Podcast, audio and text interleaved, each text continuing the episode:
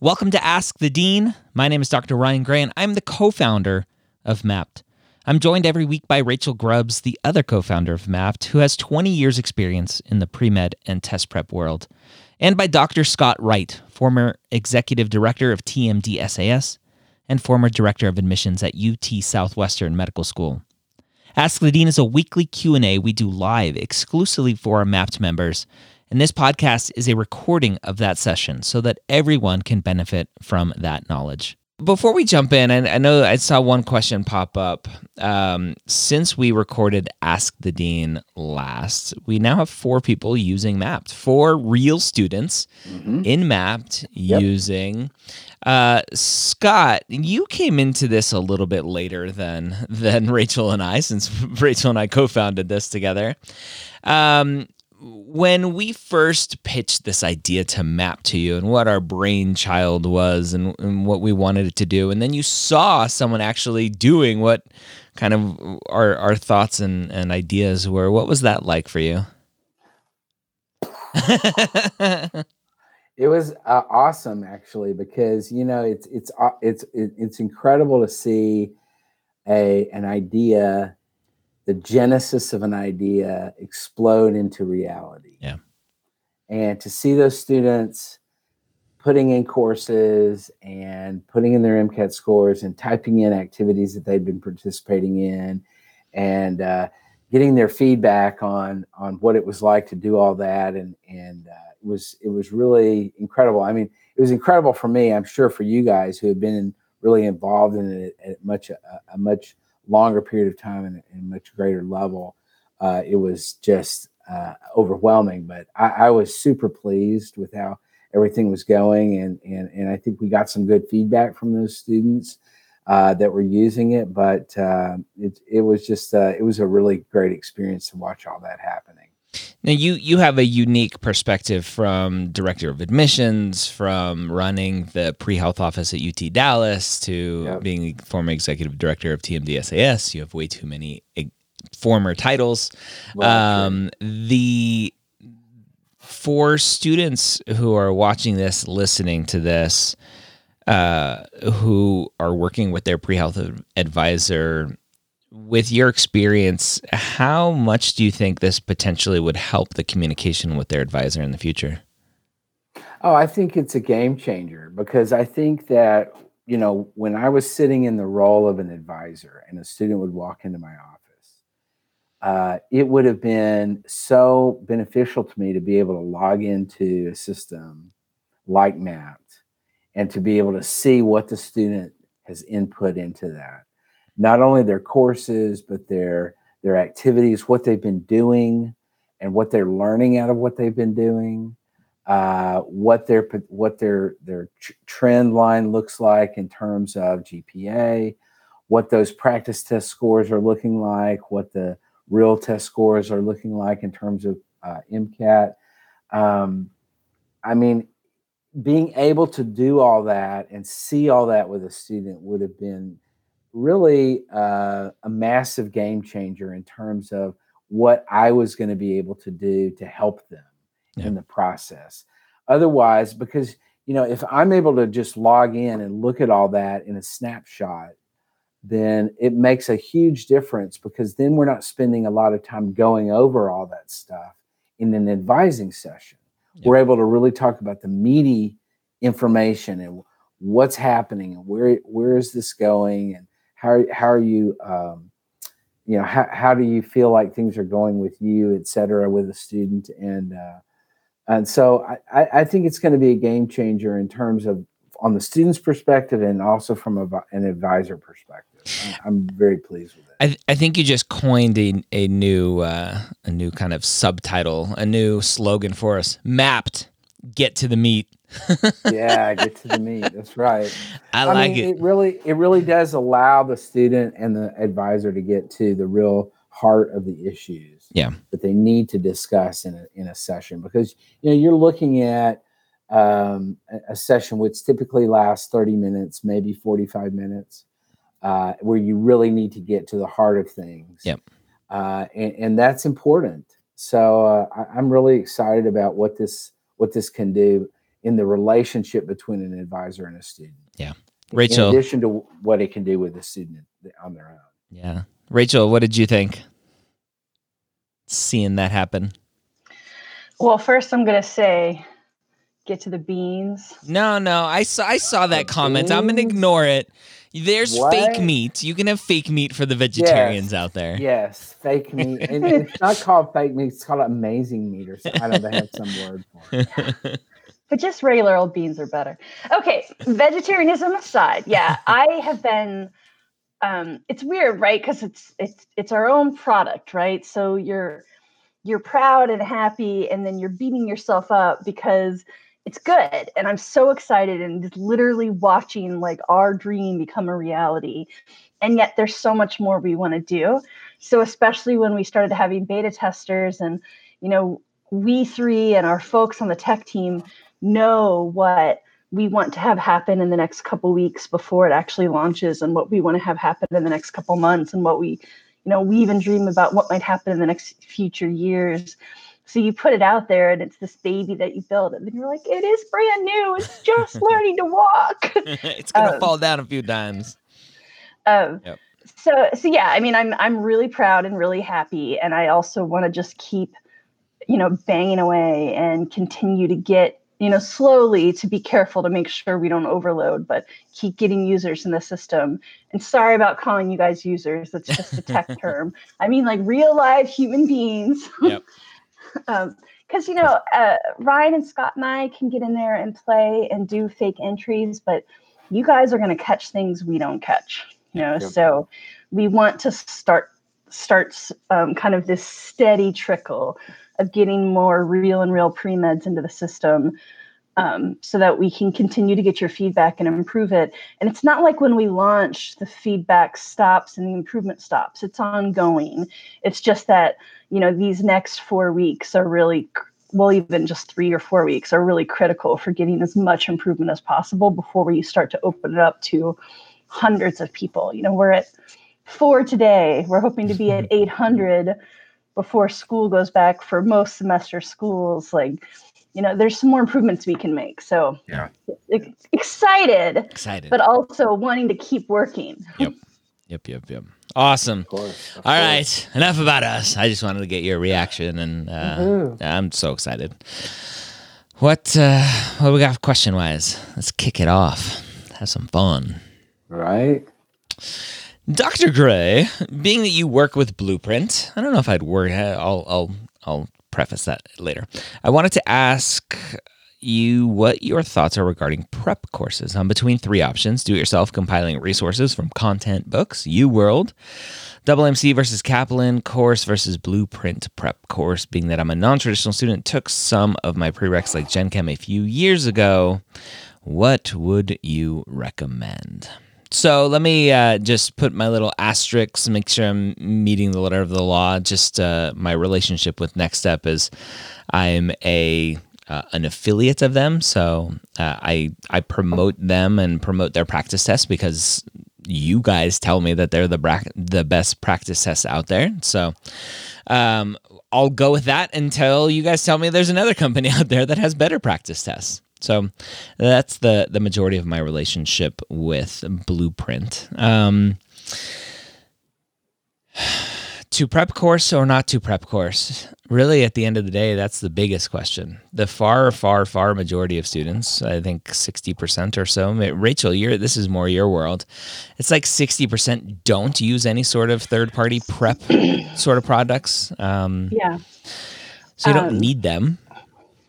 No, you don't. I mean, I've worked for prep companies for a lot of my career. Not everyone needs one. Um, I mean, I think everyone needs AAMC exams.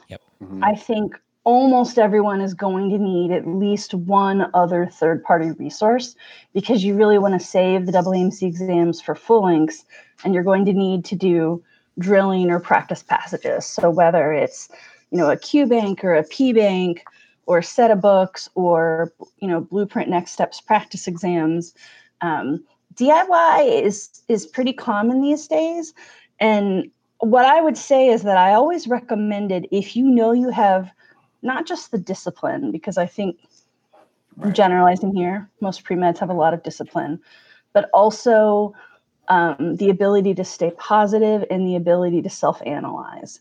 Because where MCAT prep can be tricky is you really do have to think about your study skills and your exam taking skills very differently than the way college asks you to do those things. Mm-hmm. So you have to be self aware enough to really review your work and never go, oh, that was just a lazy mistake. I'll get it next time, but really analyze it. And when you get it right, even figure out why did I get it right and really think about your critical reasoning and your inquiry skills. And I think it's very tempting for DIYers to turn it into a knowledge exam.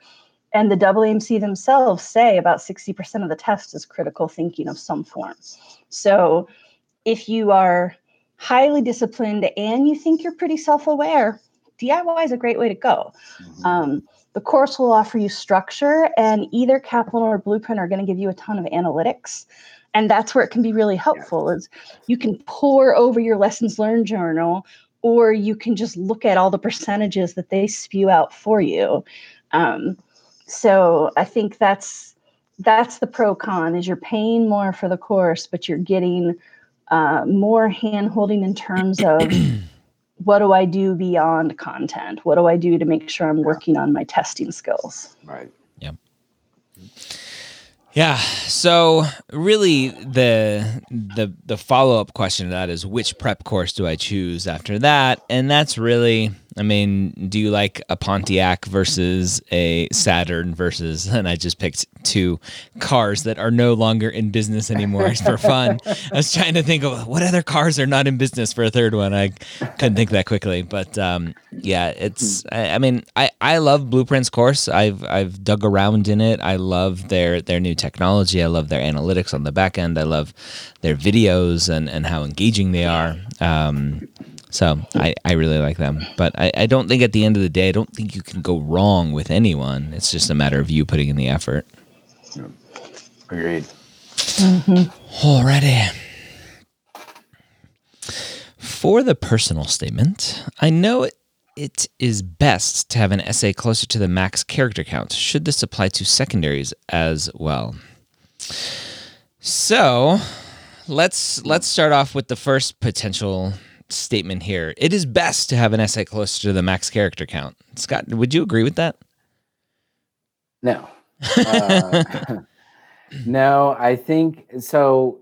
That's making a, a broad brush statement, and the, I don't like the word best. Yeah. Uh, I think what is best is to say what you want to say. Yep. Uh, and now, you know, I've seen some app, you know, and I, honestly, when you get pretty close to the character count, they're not going to know. They don't have a character count little thing on the application. So when an admissions committee member looks at it, he goes, "Oh, well, they had 50 more characters to go. What the heck?" You know, they do that uh, in the uh, military, Scott.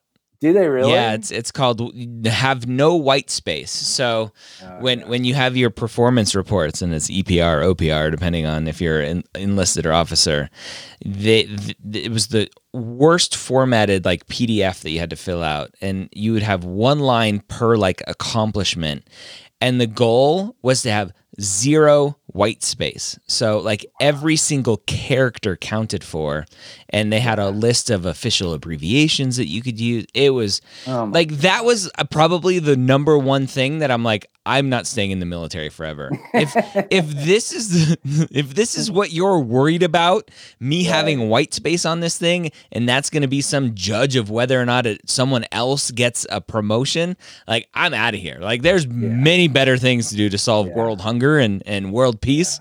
Yeah. Uh, whatever. Anyway, so no, yeah, that's and that's not at all how it works in the admissions game. Yeah, with, uh, with admissions committee members, they're not going to know.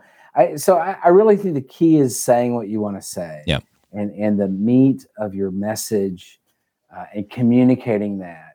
Now, yeah, you don't want to have you know you don't want to have 5000 characters available to you and you use 1000 of them yeah uh, but also i don't think you want to you know, fixate on filling up every bit of that. Yeah. I just don't think that's the way you want to go. Now, when you get to smaller essays on secondaries or even some of the some of the activity descriptions, um, uh, I, I, do think you you know it's more likely that you're going to run out of space and that you're going to have to be using some real uh, uh, you know notable abbreviations or it, particularly in the care in the uh, activity descriptions and stuff like that where you where you don't have a whole lot of room and you're really trying to pack a lot in there.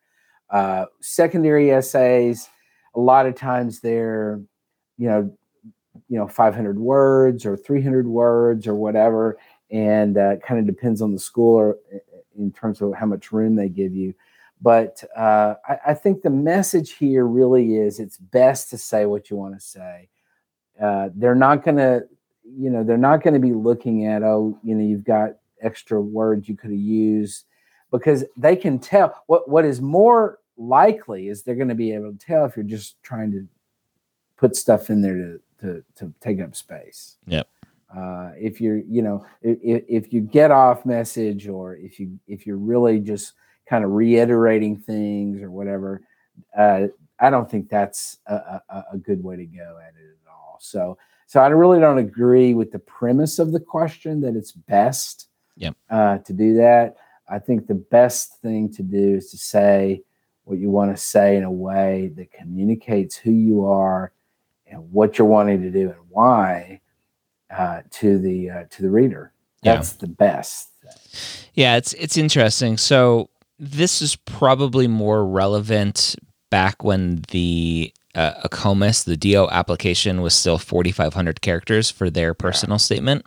Yeah. And so, what I would see happen sometimes is students would write a 4,500 character essay and then use that for the AMCAS essay, which uh-huh. is 5,300 characters. Uh-huh. Uh-huh. And and probably what I've talked about before is that it's just it's very jarring usually to see that much shorter of an essay because most essays go yeah pretty close go pretty close. yeah. And and usually what happens is that that's just a flag to go hmm i wonder why it's so short. And most people are going to know oh this is probably their their DO essay and they're just reusing it. So right off the bat there's this like are they lazy like they didn't want to rewrite yeah. it or add to yeah. it or yeah. so that you're automatically like behind the eight ball and, right. and then it's like okay now now i'm going to look at it with a little bit more scrutiny to see if you're telling your story and all this other stuff right right so that's that's probably where that came from or or, or i've yeah, i've probably said it in the past to not do that um so and that's why yeah. okay well that ma- that makes total sense to yeah. me but i don't like the idea that particularly on secondaries and stuff if you've got that m- mentality mm. from the mm. beginning on yeah. everything in the application then I think that's the wrong mentality. Correct. Yeah. My my typical answer to that is it needs to be as long as it needs to be and no longer. yes, exactly. I remember one year at TMDSAS we had this is totally uh, different, but it, we had a personal statement. It was a kid from Texas who went to school, uh, went to university outside of Texas, and he was applying to Texas medical schools but it, you got a really uh, big, huge, uh, overt clue when his personal statement was one sentence and it said, Please do not accept me. I will not come.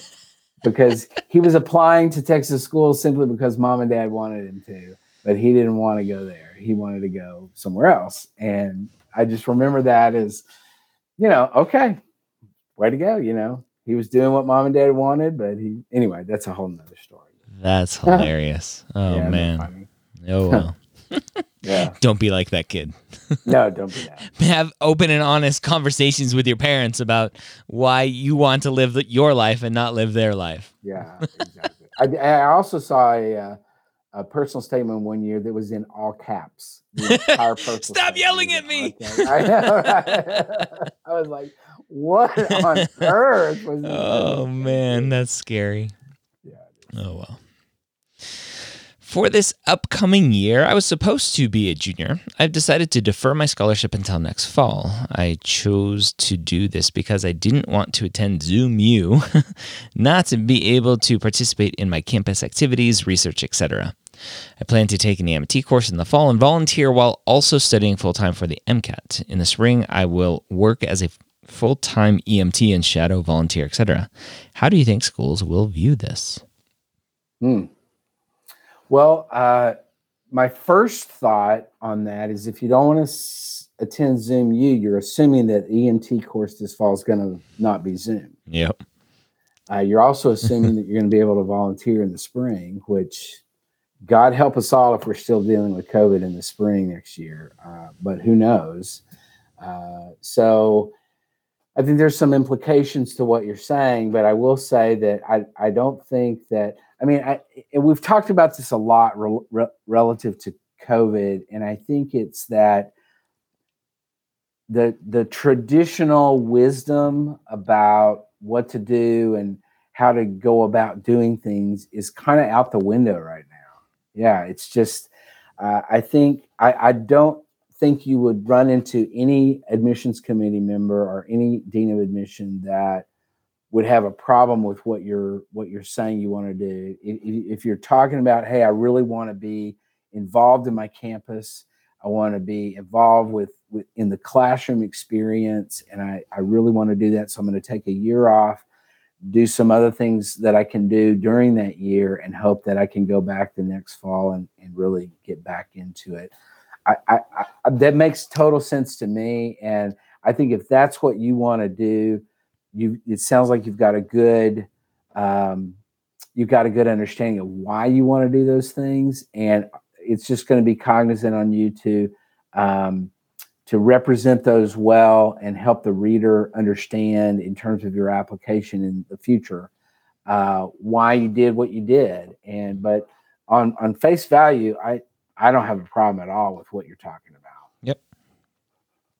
It's just uh, another uh, another divergent uh, Yep. kind of path, and and this Yeah. whole I, I love this word that I heard on a podcast a while ago called equifinality is you, you all end up in the same place as long as Yeah. you're you're coming back and doing what you want to do right as as you said scott it's like why are you doing this right it's not like i want to hang out in my mom's basement and smoke weed all day i don't want to go to Yeah, school right. anymore well that's a different story Yeah. um, and really that's that's the goal of journaling right and we have that built Yeah. into Mappd to kind of Yeah. to to take notes and kind of put your thoughts down to go why are you doing this? Because you will be asked on it on a lot of secondaries. Did you have any sort of disruptions or interruptions with your schooling and stuff like that? Particularly and I, I was editing some secondaries just today and uh, the, there's a lot of secondaries now that specifically are asking about covid Yep. and ha- have things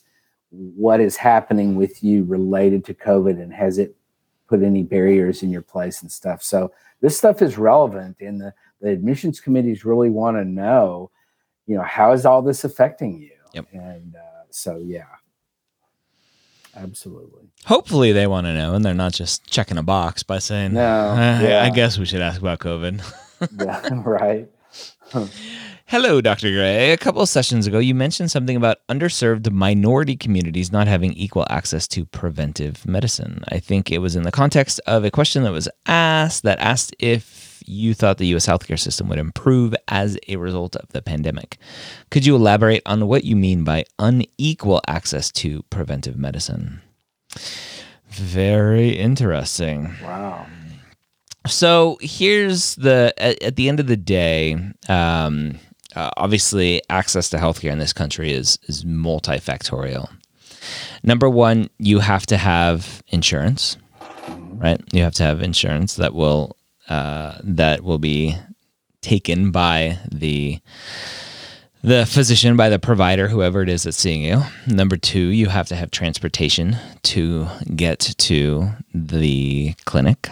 Number three, you have to have the time to get to the clinic. So either you have uh, time off from work, uh, you have uh, a babysitter, you have lots of other potential um, just variables that that are put in the way, and so there's a lot of of ac- what what we call access to healthcare that has nothing to do with healthcare, but these are these barriers to getting healthcare where there's a lot of unequal access for poor, disadvantaged, minority potentially um, patients, and so it's it's really it's it's funny the a, a podcast episode I did this morning uh, with an amazing dude um, uh, that's going to go out either this week or next week as we're recording this uh, was all about uh, diversity and equity in healthcare. He's he's the diversity and equity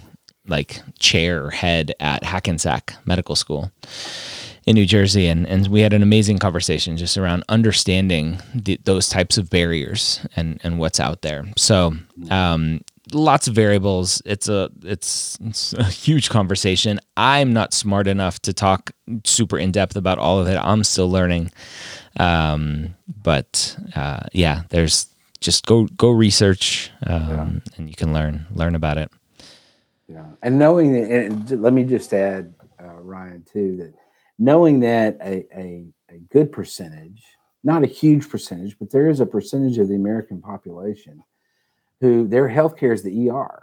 Yep. ER is not preventative That's care. not preventative. ER care. is urgent care. Yep. That is, you know, and so when we have a population of, of people who their only choice when they get the flu or when they get, you know, when they, you know, have a cut on their arm or whatever is to go to the the, the, the big city ER and wait for eight to 12 hours to uh, to be seen um, this is a problem and that yeah. that is but specifically addressing the issue of preventative care that's you know that's a big that's a big yeah. issue scott i'm, I'm going to correct you live on air uh-oh live on air preventive not preventative i'm sorry yes that's okay M- almost everyone says preventative but what the, did y'all? The, what the, did you say? The cool kids, the cool kids know that there's no "t" in preventive.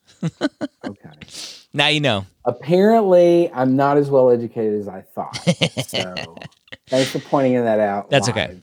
I, I, You'll okay. edit that out of the podcast. You'll Heck edit no. that out of the. Oh, Heck no. That's how we do. When when I, when I interview a, a, preventive medicine specialist on the podcast, they go preventive medicine. I'm like, thank you for saying it properly. They're like, oh yeah, we we can't stand when people say it the other way.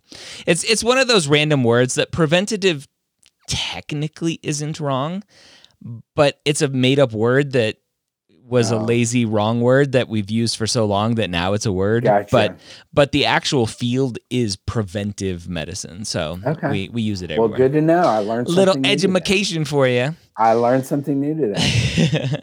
um so eh, yeah, it just goes. I mean, you could you could follow the rabbit hole down, right? It, so let's say a patient does get to the doctor.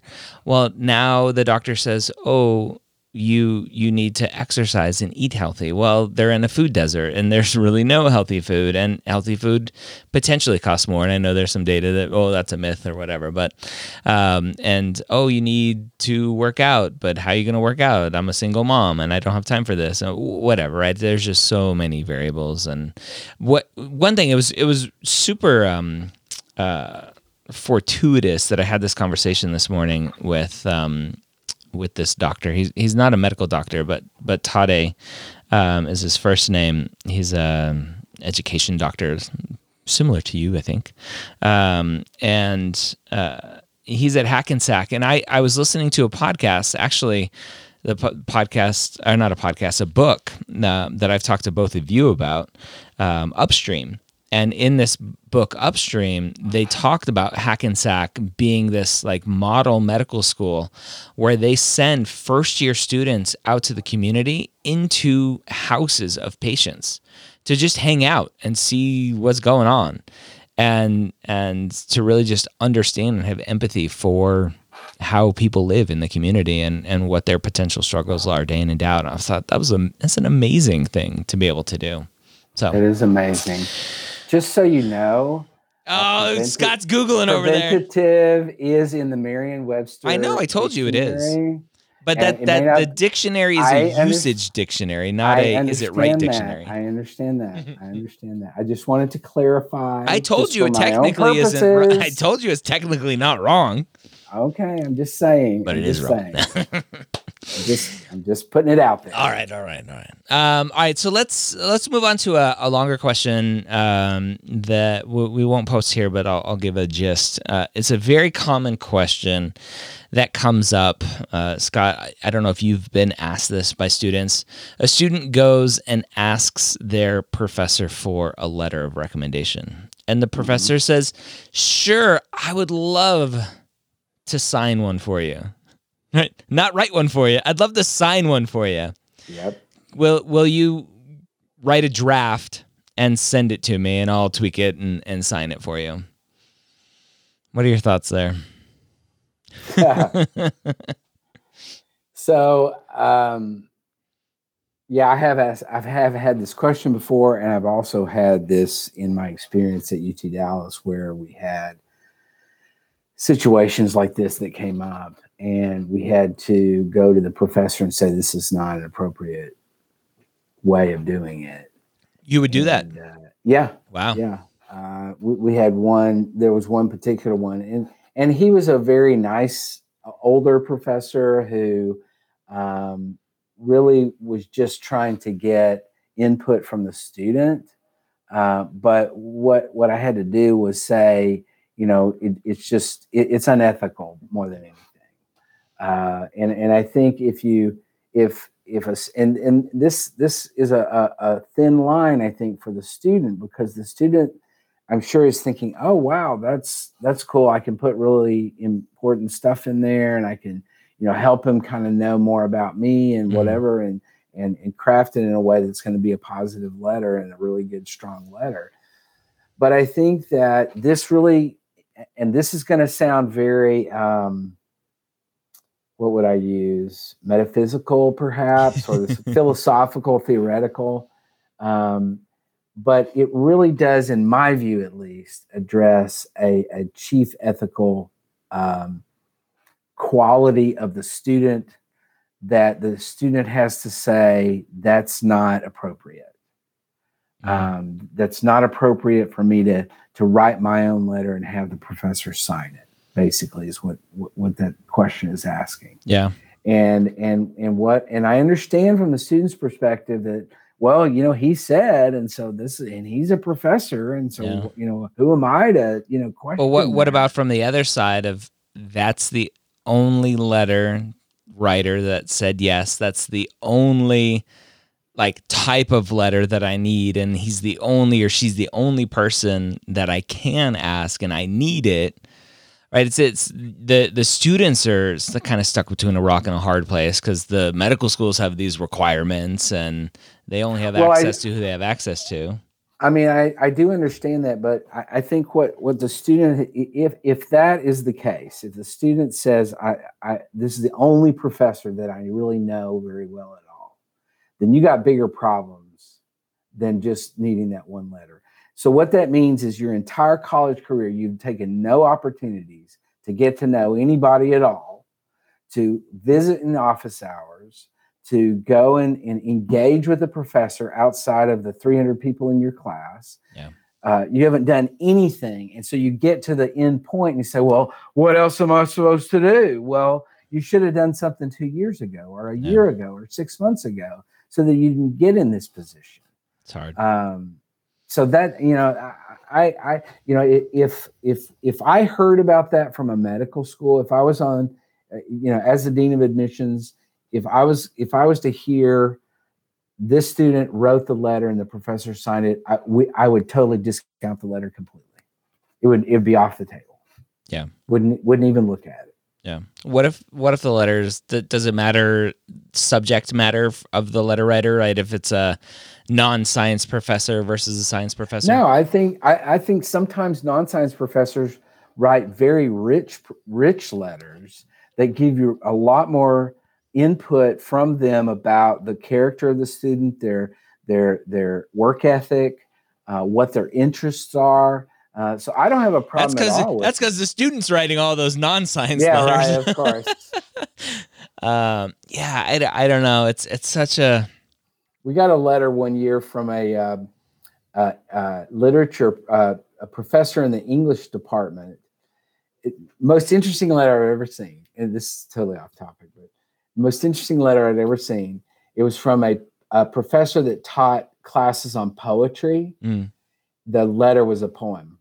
Oh, come on. No, I'm totally serious. Oh. It was a beautiful poem about the student. Yeah, it, it was probably the student's like uh, final project. Like, write your own letter, and that will be your In- final project too. In iambic pentameter. oh, that's that's a little too much. Uh, I, I thought it was brilliant. I loved it. yeah, Did you know? I, I mean, as an admissions uh, committee member, you're reading letter after letter after letter after letter, and then you encounter something like that. And it's like a little bit of a, you know, breath of fresh air. Suddenly, oh wow, this is interesting. you know, let me read this. Yep. Yep. But that, that that doesn't give you the the the person watching this or listening to this that doesn't give you free reign to get all creative and crazy on your personal No, no, statement. no, no, not not at all. Please, yeah, that was not the purpose of that story. Um, Scott, it's Rachel. I wanted to chime in and ask because I I'm someone who's been asked to do a lot of, of letter letters of rec over the years. Yeah, When I'm tight for time, when I genuinely want to give the recommendation, but I'm tight on time, I tend to just ask for as much supporting documentation as possible. now that's a different thing. That's different, yes, but so that's you something for- the student might be able to offer, right? yes. I, I don't feel like I can write it for you, but I'll give you my resume, my CV, a copy of my application. my personal statement, My you know, Mappd wh- access. Yes, absolutely. I think if if a if a if a professor, and this is actually quite common, if a professor said, "Can I see a resume from you and a copy of your personal statement for the Yeah. for the application?" Then that gives me some, as a letter writer, it gives me some context for what what they're saying and what they're doing, and and uh, and uh, and so I don't have a problem with that at all. Yeah. Okay. To me, So that's a, that's case, thing. I mean, we talked about a lot of hypotheticals that weren't relevant to our particular student asking this question, which is good, right? It's good to get into those. But for the student who wanted to know about the professor saying, Can you write it for me? He or she can go back and say, No, I'm not comfortable with that, but here are some ways I can support you. Or Yes, can say, No, thank you. I, I guess I won't take your letter. Yeah, and I'm going to tell on you. yeah. Well, absolutely. Don't do that. Yeah, absolutely. okay. Thanks. I just wanted to. Yeah, Yeah. no, yeah, I think Fair. you're right. That's support, being supportive, giving supporting documentation. Absolutely is is is a grand way to help out the professor. Yep. Cool, cool. All right. Another question. Should I ask this follow up one over here? I will. All right. So there's another student who uh, we can't show the question. Four years of subpar GPA, graduated with a 2.8 GPA in biology. How many credits of science courses should I take as a do it yourself postbac to prove my academic ability? Scott, this is an algorithm that we can create from apps. Mm-hmm. Yeah, I mean, what we used to say at UT Dow at uh, Southwestern when I was there is we wanted to see at least 45 hours all sciences. Uh, obviously, the more you have, the more, um, the more, the, the, the more hours you have, the the better the admissions committee is going to feel that that GPA, that post-bac GPA, is a real, really who you are now, or really who you are in the sciences outside of. Um, now, and and so the reason the the number forty five was was kind of our number was because if if a student was a post-bac student who was, for example, a second career student who really had no experience in the sciences at all, if they were starting from ground zero with the sciences, and uh, then they were going to have to, it was going to be about 45 hours to get them all done. Uh, to, to do all, you know, to do stat, to do gen chem, o chem, biochem, and we required four semesters of biology uh, as opposed to two semesters in most of the other parts of the country. But I would say the more that you have, particularly of those upper level biological science classes, the more the more comfortable uh, the the admissions committee is going to be, Yep. and I think probably the better prepared you're going to be for uh, for the MCAT anyway. Yeah, yeah. it's uh there was a saying when I went to my officer training uh for the Air Force that uh like the the senior person in my in my squadron would say. He's like anyone can hug a bear for ten seconds, whatever it was. Right, you just hu- hug a bear, grab onto it, and just hug and for for your whole life. Just just hug, and you can get through it. Right, basically, just saying you can, you can get through anything. And, and basically, the, the 45 hours is proving that that's not what you're doing, right? That that you're just sprinting like 20 hours. I'm just gonna give it all I got. Yeah. I'm gonna quit my job. I'm gonna do everything 20 hours. Okay, good. I'm done. Right. Right. 45 hours is. Can you really do this and Yeah. not just like a one-time sprint and Right. and and you gave it all you got? And medical Yeah, school is not right. going to be like that. So No, not at all. Yeah. yeah. All right. Good one. Good one. What else? Any other questions we got, Rachel? Oh, yeah, we got one here.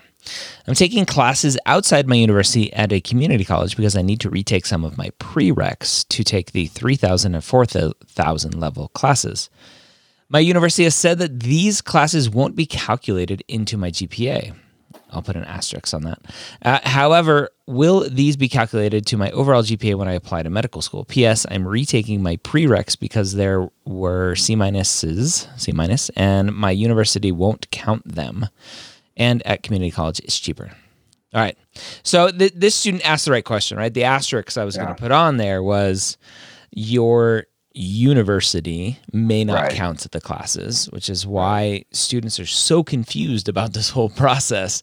They're like, look at my GPA is amazing, but your university got rid of all of your Fs that are still there that you need to put on your you medical school them. application. Yeah. Exactly. So, regardless of what the university has, if they have grade replacement policies, forgiveness policies, whatever they have, except for another asterisk, like TMDSAS has the um, is it Fresh Start or what's that called? Yeah. Fresh start. Fresh Mhm. Start. So that that's a little bit different, but for the Yep, most part, um, every single class that you have taken, every single class basically that you've stepped foot in, regardless of getting a grade or not a grade or whatever, you basically have to put it on your your application. So, Yep. True. um, so all of those grades will count. Yeah, and I, you know, I think that th- there's there's there's several levels to this question actually, and I think that um, my concern is that the student is going it did not do well in the classes at the university, so they're going to community college. Yep. To retake the classes. Yep. That's why the university is not going to count them because you are retaking them at a different place, so they're not going to count them toward your degree or whatever. Yep. Um, and so that is a concern to me because let's say you made a C minus in organic chemistry uh, at the university, you go to community college and you take the class, you make an A. Well, what does that say to an admissions committee? I'm not banging against community colleges, but I think the reality is is different than the perception. The perception of many admissions committee members is going to be you couldn't hack it at the university, so you went to a, a, a easier place to make a better grade. And that whether that's reality or not is irrelevant Yeah. if that's the in the mind of the admissions committee members that are looking at your file. Uh, now you can kind of recover from that if, according to what you're saying you're going to do, you go and take 3,000, 4,000 level classes at the university, you do really well in them, then that's going to give credibility to the courses you took uh, and that you've kind of learned your lesson or whatever, and, and you're, you're moving beyond that. So, so I think there's a lot going on here. I understand it's cheaper at community college; it's vastly cheaper often Yep. at community at the community college, and so I get that. But my concern is that if you do well at the community college in those prerequisite courses, and then you move on to the senior, junior, senior level courses at your institution, at your university, if you struggle in those, then that's going to be a, a real problem. Yeah.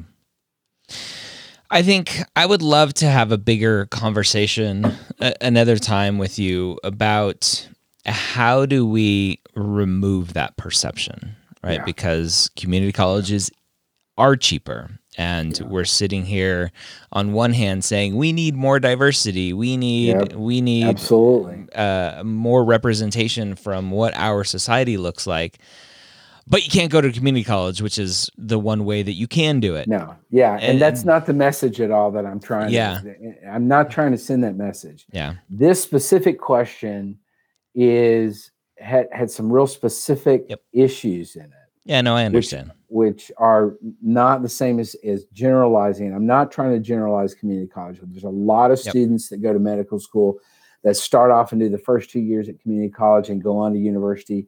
And if in that situation, if your grades are consistent, Yep. and you and you get to university and you're still doing great, or maybe you even do better, then that's wonderful. That's Yep. great. Uh, I think in this particular case, the, the the concern is this, this- retaking this- and yeah, retaking bouncing back it and forth Yeah, Yeah. exactly. Yeah. exactly.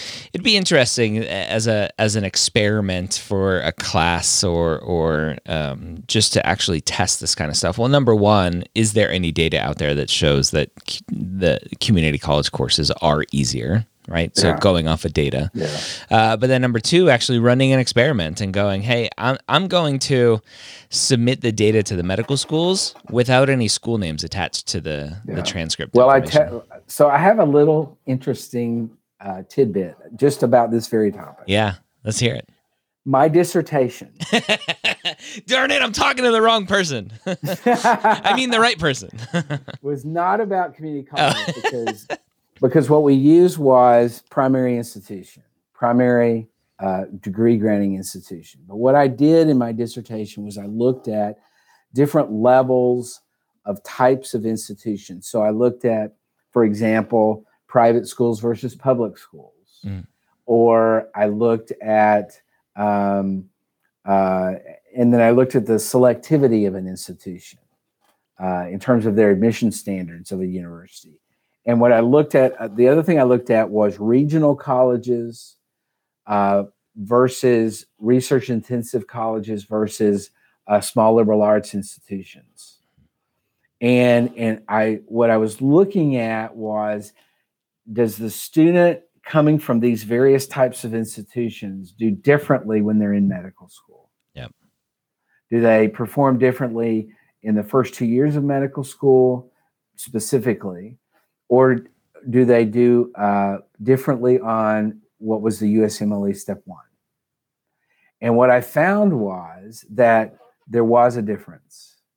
And the difference was on regional, um, sort of regional state institutions.